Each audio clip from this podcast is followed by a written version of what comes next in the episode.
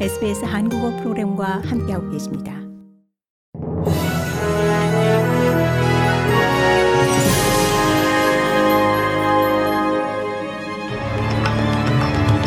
(2023년 2월 9일) 목요일 아침에 SBS 한국어 간추린 주요 뉴스입니다.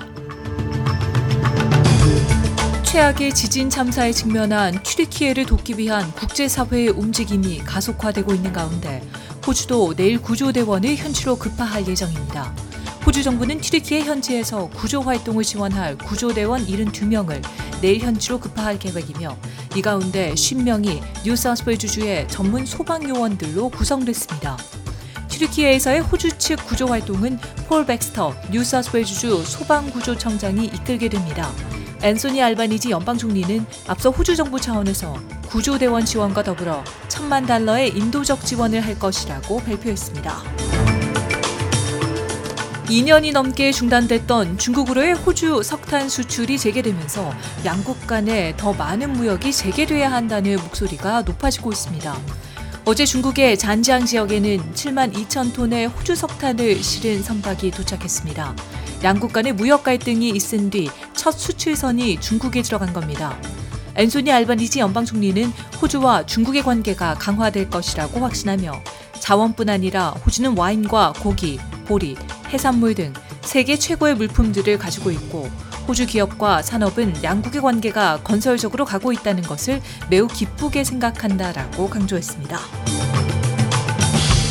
정부가 추진하고 있는 의무적인 시장 행동 강령이 가스 가격을 되려 인상시킬 것이라고 석유 가스업계가 경고했습니다.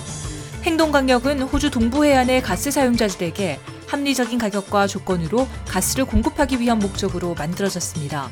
호주 석유 생산 및 탐사협회는 연방정부에 보낸 서한을 통해 행동 강령은 새로운 가스전 개발을 중단시키고 가격을 인상시킬 것이라고 주장했습니다.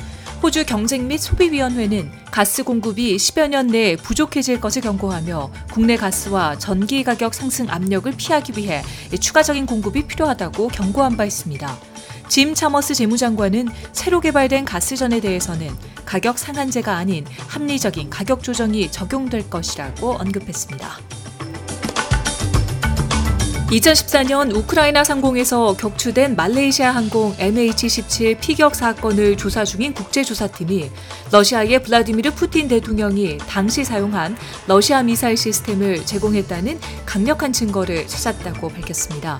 하지만 러시아가 해당 미사일을 도네츠크 인민공화국 분리주의자들에게 공급하기로 결정한 증거는 있지만 푸틴 대통령을 기소하기에는 충분하지 못한 증거라고 덧붙였습니다.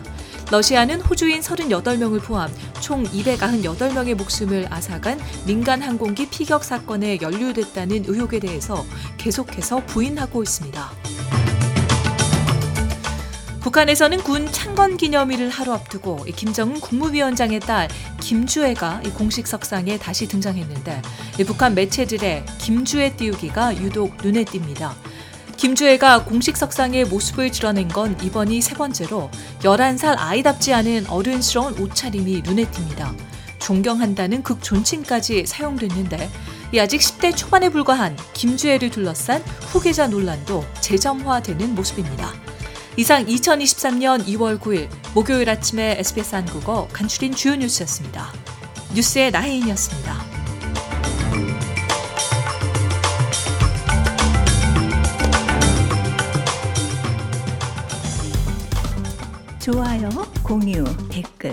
SBS 한국어 프로그램의 페이스북을 팔로우해 주세요.